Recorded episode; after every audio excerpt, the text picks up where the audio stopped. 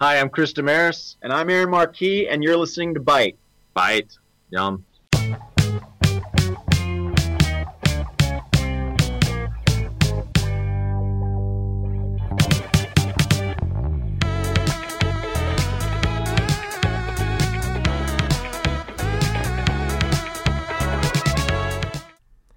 Hey, all you listeners, welcome to Input 2. Uh, I know this might be a little new for some of you out there. Um, for those of you who don't know, Input 2 is Ball State's, or Bite BSU's um, premier TV and film podcast. Uh, this is our first episode as of the record, so uh, we're very excited to start talking about the uh, aspects of film. We're going to go in and analyze uh, stuff like production choices, lighting, uh, camera shots, stuff like that hopefully it should be fairly interesting for all of you out there, and hopefully everyone will learn something. Um, my name is Wes Womble. I am your host. Alongside me, I have my co-host Mitch Smolink, and we have two wonderful guests with us here today. I have on my right Matthew Yep.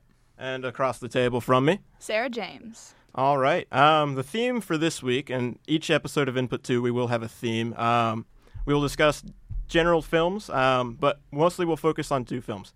The overall theme for this week, however, is horror films, and specifically two films we t- decided to focus on was Alfred Hitchcock's Psycho and Drew Goddard's Cabin in the Woods. Um, but before we get into those, I kind of want to just lighten the mood a little bit before we get into the deep and scary stuff. Um, I'm going to ask all of you here to name your favorite horror film. So why don't we start with my co-host? Tucker and Dale versus Evil, And why do you like that film? because it sort of plays a sort of plays on the role of uh, hillbilly murderers. Hmm I actually have seen that film as well. It's probably one of my favorites. I'll just kind of jump in here and claim it as also one of my favorite horror films. Um, I like it just because um, it. I almost almost don't even consider it horror at that point. It's pretty. It's comedic to the point where the horror is almost just a non-factor. It's kind of a background setting. And it's really interesting how it covers that. But um, anyway, that's enough about Tucker and Dale versus Evil. Let's go throw it over to Matt. What's your favorite horror film? Uh, Scream. I love. Sorry. Why do you like Scream? I love the entire franchise, but I just really love slasher movie, and I feel like that one kind of goes a little meta to the point where like there's all the rules, and it's like really good horror. I just really enjoy it.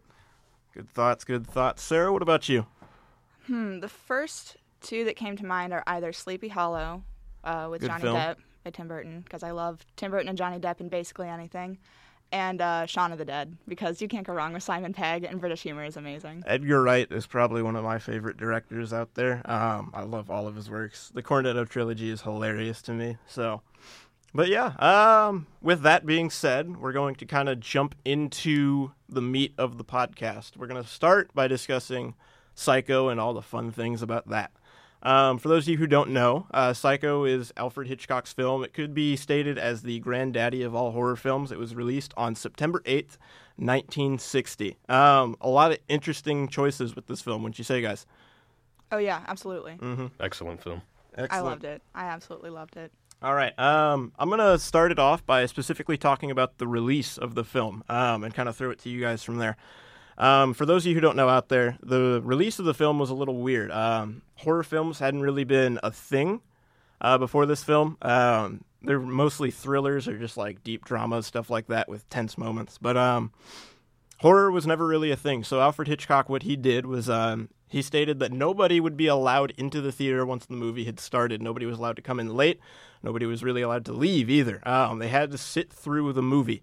Um, and that was kind of interesting because he basically made everybody there his captive guinea pigs and kind of what the movie and kind of just to see how they'd react to the movie. Um, I know you guys probably didn't lock the doors and keep yourself locked in a film viewing room while you watched this, but uh, what did you guys think about kind of the background of the film, specifically talking about how it was released and what Alfred Hitchcock decided to do in theaters? I felt like the main selling point of the movie was just kind of like this building tension the whole time and like especially with the fact that horror hadn't really been done before people wouldn't really know what to expect so to just have to sit there and like wait for it to build would be kind of a really scary experience and just really add to the movie Good thoughts. Anybody else want to jump in here? Maybe Sarah? Yeah, I think, especially for Psycho, for any movie, you should really try to watch the entire thing in one go Mm-hmm. because that's that's what the filmmaker intends. But especially for Psycho, because Hitchcock introduces a main character right off the bat that you're supposed to empathize with, that you're supposed to follow, and then she gets killed off halfway through the movie. And Mm-hmm. if you come in partway through without the moments to empathize with her, then you don't get that weird sense of like loneliness or shock for the rest of the film because you don't know as an audience member who to follow, who who is the main character of this story from that point on. You feel kind of lost. And if you don't have that beginning, if you jump into the end, or vice versa, if you only see the beginning and don't get the emotional fallout at the end, then that kind of ruins the eeriness of it. Yeah, I made the mistake of uh, having to pause the movie halfway uh, to use the restroom. Oh no. Big mistake. Any other thoughts beside while you were in that restroom break, let's say, did you have any pondering thoughts about the film, what might happen next? Well, um, this was this was a rewatch for me, so I Okay. pretty much already knew what was going Yeah. on. But Yeah. All right. Um so with that out of the way, let's kind of dive into um how I know we talked about the building tension as Matt said. Um how would you kind of think that played into the story? Do you agree with what Alfred Hitchcock did to kind of lock people in the theater, so to speak? So they had to finish the film. Did you like how he did that, or do you think maybe um, the film could be handled in a different way, with specifically talking about its release? the way he built tension by uh, uh, having the audience stay in the theater and not able to enter or leave, I believe uh, added to the effect that the movie would have Mm-hmm. for them. And I don't know about you, but when I first watched this film, it was actually in a uh, film class, so I obviously had another audience members around me. Um, and we were obviously weren't allowed to leave in the middle of it. It's a film viewing class, of course. But um, one thing uh, that was kind of interesting to see was everyone else's reactions to the film, and I think that's one of the reasons why Alfred Hitchcock kind of did that. Um, to see how people would react to this type of film, because as I said, th- something like this hadn't been done before, and um, by something like this, let's kind of talk about the production aspects of the movie. Um, he made a lot of interesting choices. Um, a lot of films at that time were starting to come out in color. He made it black and white. A lot of films at the time were getting bigger budgets. He tried to budget a little small. So, uh, do you guys have any specific thoughts on these kind of choices? Or I thought it was fascinating the fact that he made it in black and white. And when um, I watched Psycho for the first time, like last month with my roommate, and when we first started watching it, we didn't think anything of it. And then as as we were kind of doing research as we were watching the movie, we're like, wait, this came out in 1960. Like movies were out in color at that point. Why Yeah. why did he choose that? Um, but I think it's really interesting that he he thought it was a good decision. I think it made wasn't you can correct me if I'm wrong, but wasn't it also like the the infamous shower scene? Um, yes, The gore level of that, which of course now we look at it as like nothing, but It's- that's yeah. also part of why it was black and white. Um, yeah. Uh, one of the thing, one of the things, um, when you bump the mic, uh, one of the things Alfred Hitchcock uh, thought was um, might have been a little too R-rated, so to speak, for theaters. Uh, was the fact that if it was released in color, he thought it would have been too gory. Now, obviously, as we look back on it and look at compare it to modern horror films today. Uh, we know that's not the case. Um, we'll get specifically into the shower scene later because that is obviously an iconic scene about the film. Um, but any other thoughts on the black and white choice, maybe? Uh, yeah, I had never seen the movie before last week. I watched it specifically for the podcast, and just the fact that like it was so low budget, and it was just them kind of like walking around this weird looking like motel, and it was in black and white. The whole thing just really was unsettling to me. That it was just so just like everything was so calm, and it definitely wasn't what I expect now for horror movies to be. It was just very unsettling. Nice. Any thoughts on this, uh, Mitch? I know you said you had watched Psycho twice now, so Yeah, the it being in black and white, I believe uh, that it allowed for Hitchcock to uh, play around with lighting a bit more to make it Definitely. more subtle and creepy, which I loved. yeah. Um, all right, going into the black and white, kind of segueing off of that a little bit. Um, obviously, black and white's a little cheaper to produce, um, and that's one thing I said I would mention is the budget of the film. Um, I believe this film did not have a budget of over a million dollars, in which back in the day, a lot of them were starting to be multi-million productions. Um, this film was relatively cheap to produce, but obviously it made a lot because uh, it's one of the most iconic films out there today. Um, what do you guys think about the st- like the budget choices and stuff like that? Do you think if it had been a bigger budget film, would it have been better, so to speak, or do you think the lower budget maybe helped kind of keep it within its own little guidelines, so to speak? It would have been interesting to see if they did have a larger budget for the audio aspect of the movie Mm-hmm. Because, given their limited budget, uh, they sort of had to play around with the, the music to build up uh, tension in certain scenes. And specifically, kind of talking about the music, because I love that you brought that up. Um, one thing Alfred Hitchcock did, um, he paid, I can't remember his name, and um, I'm sure that I'll get some crap on the forums. But um, one thing uh, he did was he paid his score writer um, for the soundtrack uh, more than he originally intended, just because he loved the way um, he composed the music. The music, he said, was one of the, I believe he said it was 33% of what made the film so great. Like, and Oh, that yeah. was that's huge for a film to have the music be so influential and stuff like that. Um, do you guys have any thoughts about the music specifically? Did you like the way it was done? Oh yeah, I absolutely love the theme for Psycho. I think it's absolutely gorgeous in this creepy way that that builds suspense, but it still has this this melody line that almost seems peaceful and calm. Um, and I've before I even watched a horror movie. My my parents have this this CD of like scary music that we'd stick in a boombox and play on Halloween, and the Psycho theme was on that CD, and I always thought it was gorgeous, even though it kind of creeped me out. Yeah. Any thoughts on this, Matt? Uh, just kind of like you said, the like calmness of it was really weird, and then I think just the like uh, sound that is in the shower scene, the like, uh, uh, uh, it's just such like an iconic thing that like now we just associate that as like a horror sound. And that's one thing I kind of want to. I guess I'll segue it into it now. I said I'd talk about the shower scene, obviously being one of the main things in this movie that people remember. Um, one little fun fact about the shower scene before I start, you know, delving into all the technical aspects of it. Um, believe it or not, that was the first time a toilet was shown in film. Yeah, um, you you don't really think about that as being something that matters too much, but that was huge back in the day. They thought that was like almost obscene to show a toilet in this type of film. But um, anyway, uh, just a quick little aside right there. I love to share that fact. But um, so the shower scene, obviously, if for those of you who haven't seen it, it's um, you can find it pretty much anywhere on YouTube or on the internet. Um, what did you guys specifically just your initial reactions to the shower scene before we delve into the technical aspects? What did you feel when you watched that scene? initially my thought was i can't believe it's happening right now it happened so much earlier in the film than i would have anticipated going into psycho knowing it's an iconic horror film knowing that the shower scene is an iconic scene and the fact that it happened like way early on like before the first half of the film was even done i was really shocked by that um, but beyond that uh, i don't know is this a spoiler free podcast Uh, you are allowed to spoil anything Okay. you want. Uh, the next thing, the next thought I had when watching the shower scene is, dang it, I wish I didn't know that that was Norman Bates. Because if I, I feel like, I love the film anyway, but I feel like I would have loved the film even more if that secret was still kept from me because I knew, I knew that Norman Bates' mom was dead going into the film. And so I wish for that scene specifically, it's like, dang it, I wish, I wish I would have thought that was his mom. That would have been even better. You spoiled it for yourself. I d- not on purpose. I feel like it's just it's a movie that's been around for a long time. It I feel has like been. that's just public knowledge at this point. Mm-hmm. Any thoughts on this, Mitch?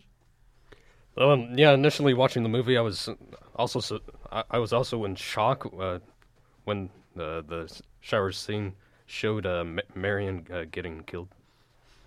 Any thoughts on this, Matt? I I actually had kind of a different reaction to it. I was really disappointed by the scene, which sucks because it was such an iconic scene, and I was like building myself up to it. But just because of like, it was the time, but like it was so obvious she was not being stabbed, and like the gore level. I'm doing air quotes here, kids. Was just not anything I expected. I was just kind of let down. I was like, this is the huge intense scene I was like waiting for. It was it was kind of a letdown for me. And one thing you specifically mentioned it right there is um the gore level wasn't up to your standards. I mean, and you kind of talked about how it was relevant for the time right there, but um one thing that made it kind of interesting for that scene was actually the editing behind it. Um the knife never touches her skin, Marion's skin. Um you never see it it's a bunch of quick cuts obviously, but you never see it touch her skin. If you watch each individual cut by itself, it never comes even really close to her. Um all you see is just you know obviously you hear the sound that iconic sound of the stabbing um, you see her screaming and you see the knife going up and down. You never see it actually make contact. Um, and even then, if it had, this film probably would not have gotten released. So um, that kind of tells you a little bit about the time this movie was kind of playing around in. Do you guys have any thoughts on maybe with the way people felt back then? Maybe if they had done it, do you think it would have been better received, worse received? I don't know if it necessarily would have been better received if people were already so reserved about it to begin with. I mean, obviously, we can look back at it now with when we have a whole genre of horror dedicated mm-hmm. specifically to cutting people up. Like that's we look at Psycho now and being like, oh, that's nothing. But I can definitely understand the shock for something like that coming out in the '60s. Yeah, I believe it was a good introduction to the starting of the horror genre.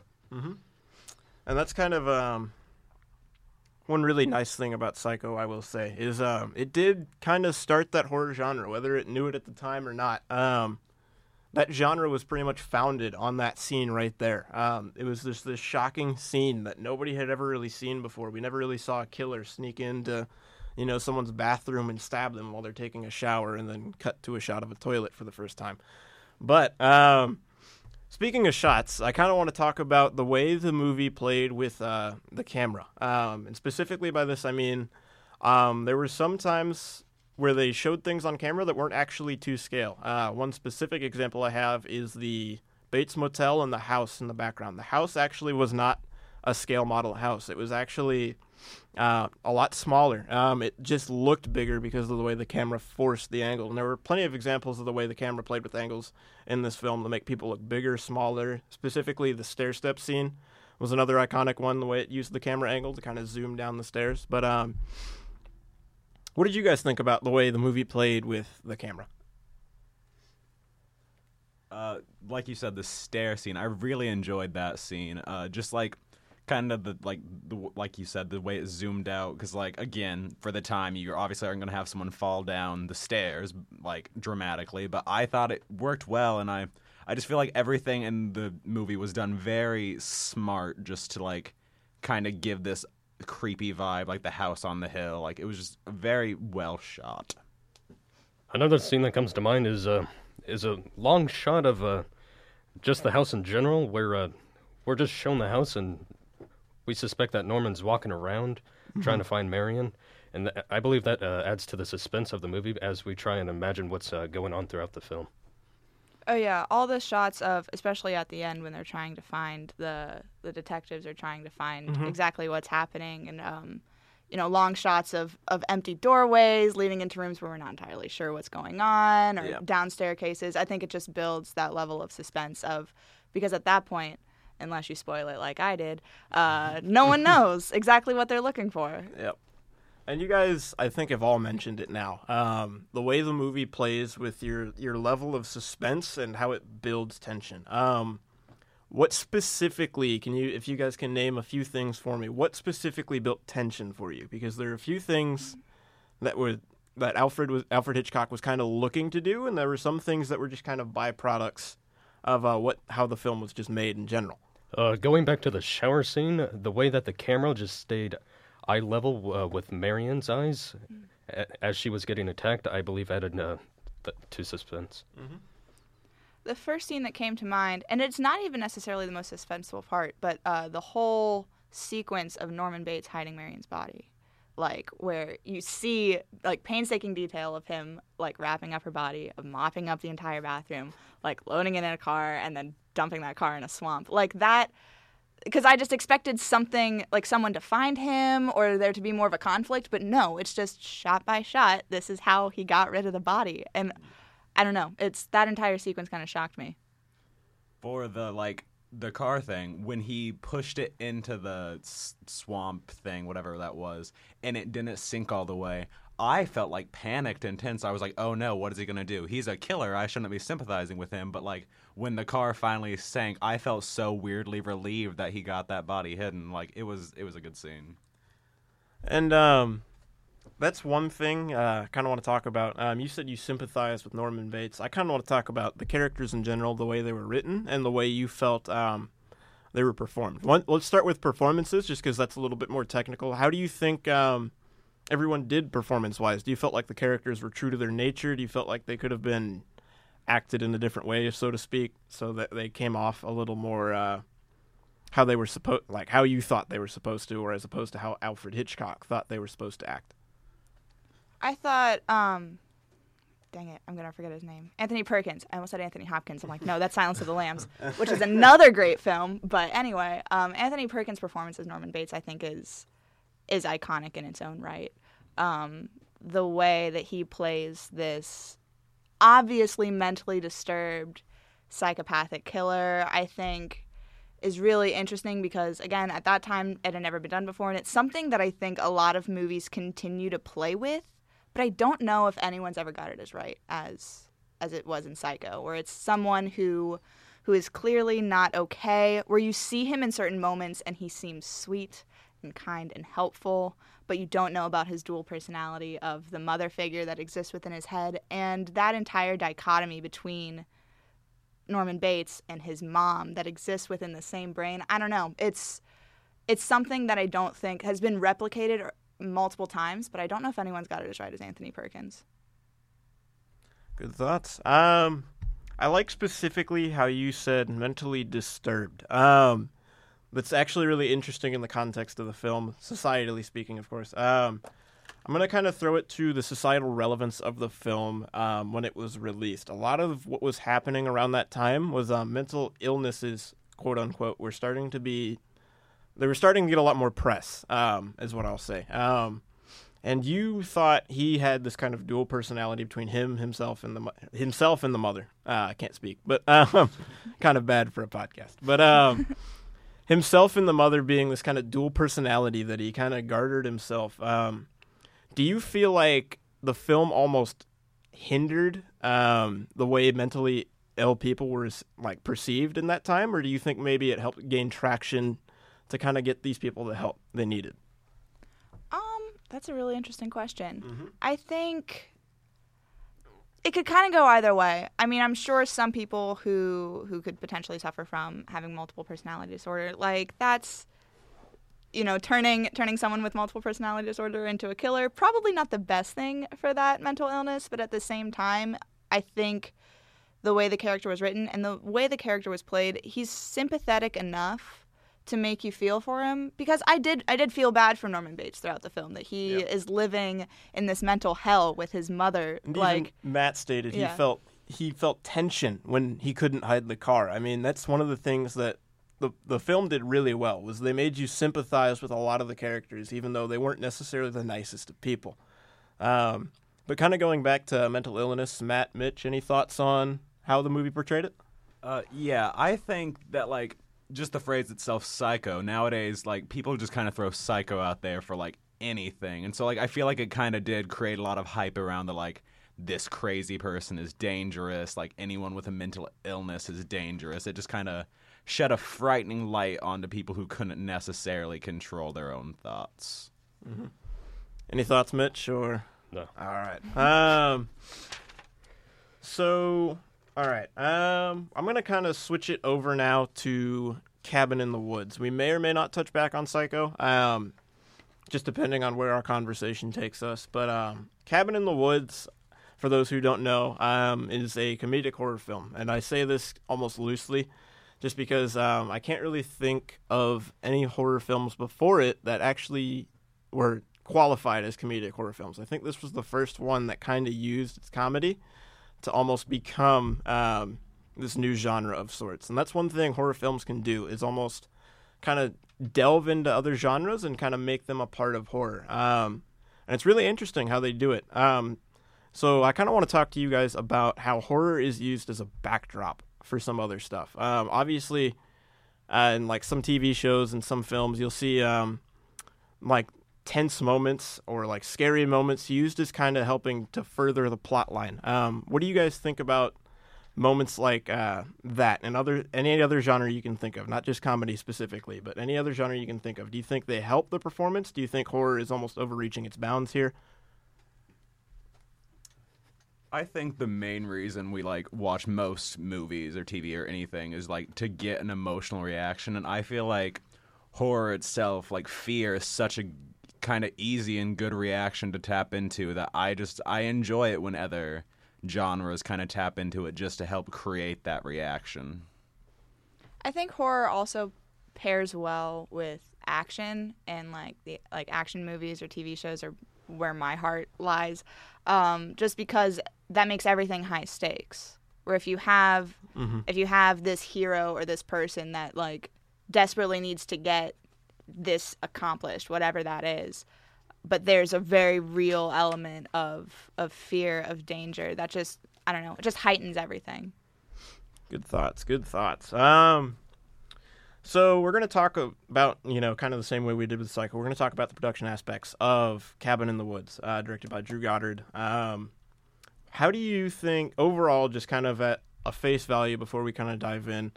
Um, how did you feel the movie looked, felt, how it sounded? Um, were there any key moments you noticed stood out? Were there anything um, strange you thought could have been done better, could have been done worse?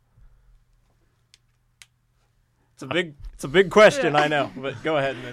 I actually haven't got a chance to see Cabin in the Woods, so uh, I won't. I don't have much to say. Yeah, but um, any thoughts from Sarah, Matt? Um, I rewatched Cabin in the Woods this afternoon uh, to kind of refresh my brain. I I love the film. I think it's it's so tropey. It's wonderful. Uh, as far as visually the way it looked, I think that plays in part with the amount of tropes that the film uh, played on, where there are certain things that had been kind of established in horror movies. So of course they tried to replicate certain aspects. Um, I don't know. I like the look of the zombies and the monsters at the end, which for early thousands didn't look too bad. Mm-hmm. Um, but yeah, I liked it. I like the film a lot. Uh, this was another one that I'd never seen until last week, and I absolutely loved it. And I feel like a lot of it wouldn't work well in other things, but the whole movie itself was so campy that it all just kind of came together in just a really great way. And just I loved the whole thing, the look, everything.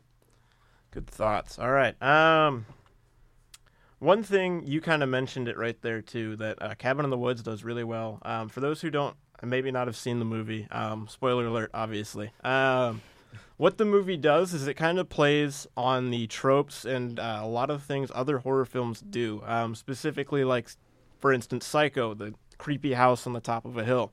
Um, you got, as you mentioned, zombies. You got, you know, like the little creepy journal you might find in an attic or a basement, stuff like that. Um, a lot of how they set up horror films are really kind of almost guided in the sense that it's almost predictable. Um, and Cabin in the Woods kind of makes fun of this. Um, what did you guys think about how it approached uh, the conflict in the movie, specifically how they almost chose what was going to happen to them?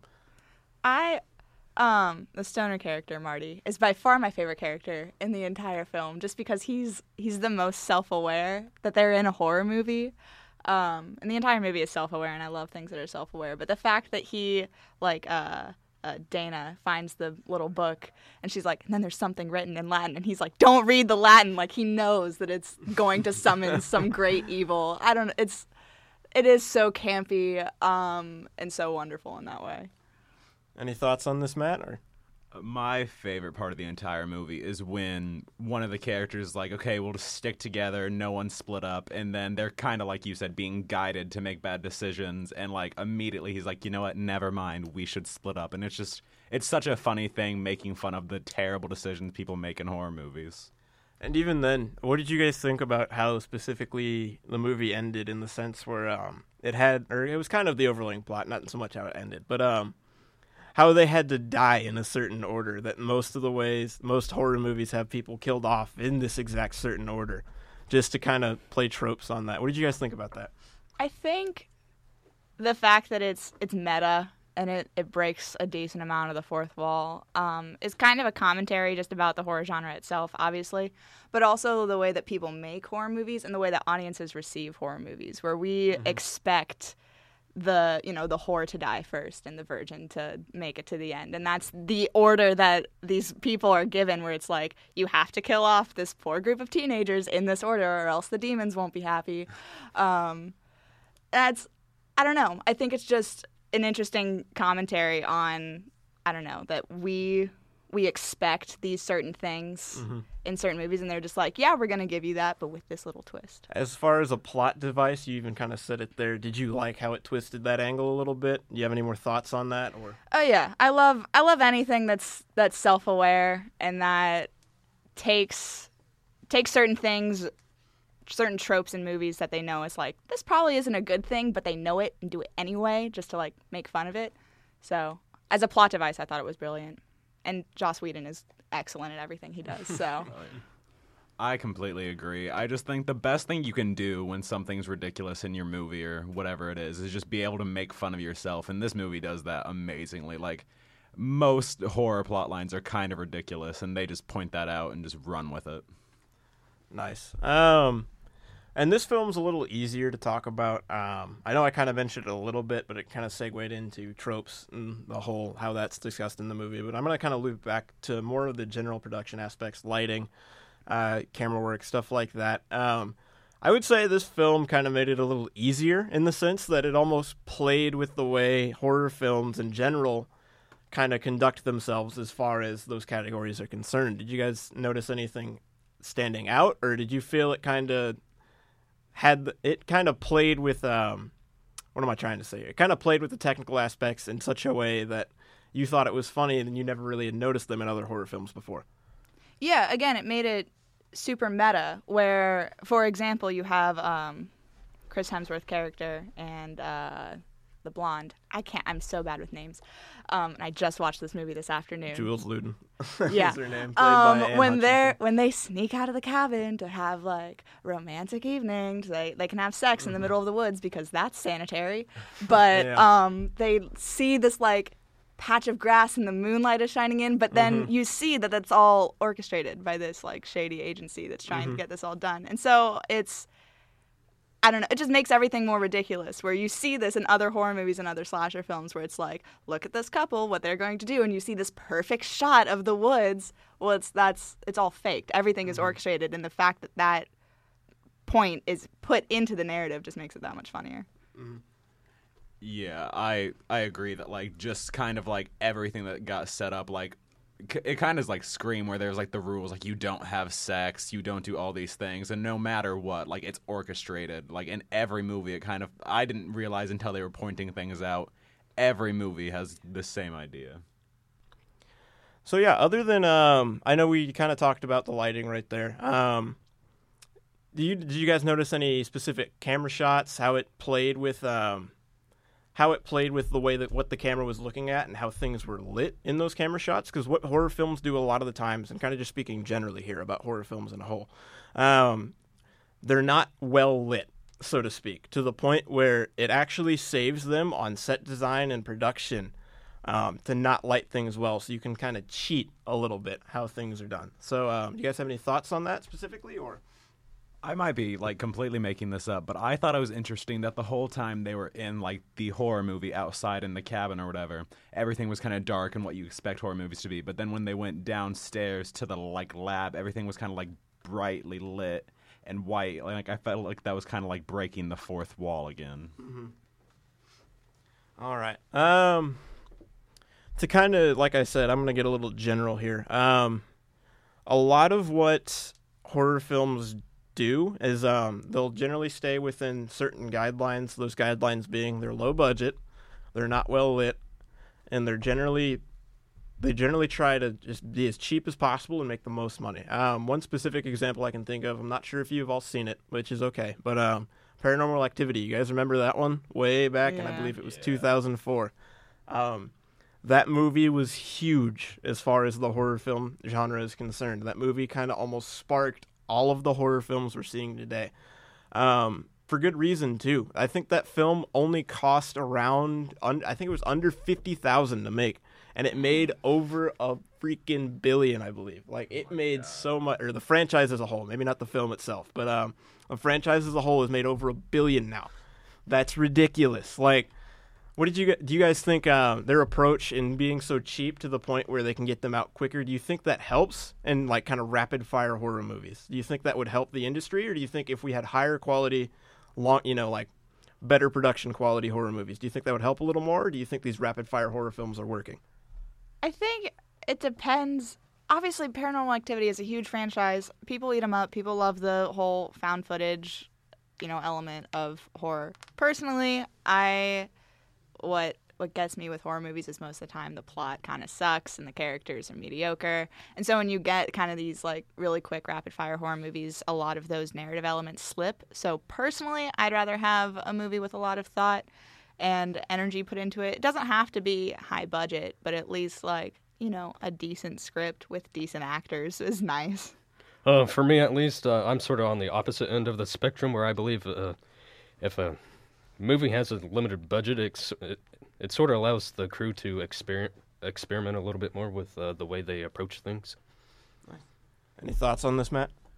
I feel like very seldom can I find a horror movie that actually scares me, and I feel like that is a lot mm-hmm. of times because of like the rapid fire thing. That it's just where they're gonna pack a bunch of jump scares into. A You bunch kind of media. expect what's mm-hmm. going to happen. Yeah, Yeah. I feel like if they maybe took a little more time and thought it out, they could come up with new things to scare you a little more. For example, if I can like side note, Go for it. uh Babadook. Great horror movie. Mm-hmm. Excellent characters, beautifully plot driven, super low budget. Like it's that's that's an example of something with a narrative with good actors, with good characters, with a good story that actually really kind of freaked me out and got under my mm-hmm. skin when I watched it. But it didn't, you know, it wasn't a multi-million dollar production. It Follows is another one like that. That it was a new mm-hmm. concept, pretty low budget, just something new that was fairly narrative driven. That was really good and kind of scary. All right. Um, good thoughts there, guys. Um, while we're speaking generally here, um, I kind of want to throw it just kind of open ended. What do you guys think about the horror film genre as a whole? Do you like it? Do you think it compares to some of the other genres in terms of popularity? Um, do you think it's kind of a wasted genre, maybe, that you don't really think it needs to be there, that these types of movies aren't really worth anything? What do you guys think? Um, I've been doing this thing in the month of October where I've tried to watch a different horror movie every day. It hasn't worked out because I've been crazy busy, but I've watched I've watched a lot of horror movies over the past few weeks. And personally as someone who when I was younger I hated horror movies, I was terrified of anything paranormal related or any sort of like monster hiding in the dark. But now, as I'm older watching them, I can appreciate them for what they are. Again, um, horror movies that are more plot driven, uh, with good characters, with a good narrative. I think, I think there's something to being scared. I mean, that's that's why I like to ride roller coasters because it gets your adrenaline going, and that's the same amount of fear that you can have while watching a horror movie. So if you're into, you know, just getting your blood pumping where you're not entirely sure what's around each corner, then yeah, I think horror is a great genre. And there's so many subsets of horror where there's slasher films, there's paranormals, there's thrillers. Like anyone can find a horror movie that they like. I believe for the horror genre uh, that there's a lot more overused tropes in a lot of movies. Yep. Do you think that negatively impacts the genre? Do you think they could kind of maybe step away from those and be more unique? Or do you think, as a whole, the horror genre almost needs these tropes to be called horror? Uh, It's an interesting question, I know. yeah, uh, in some ways, uh, they sort of do have to rely on the tropes for the way they approach the movies, but uh, it- it would be interesting to see more movies get out there and be uh, unique.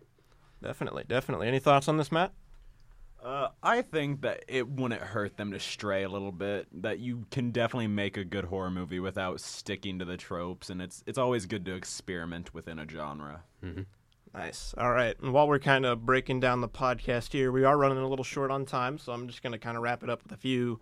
Uh, one last little fun segment, actually. Um, if you guys are comfortable with it, I want you guys to tell me times where you were absolutely scared out of your mind. Maybe not out of your mind, but where you kind of got a little shaky watching a film, TV, anything. Like, if there's anything specifically in your memory that you feel like sharing. And if you don't, that's cool. Just I'm just kind of looking to gauge the room here. Maybe it'll be a little fun, maybe it won't.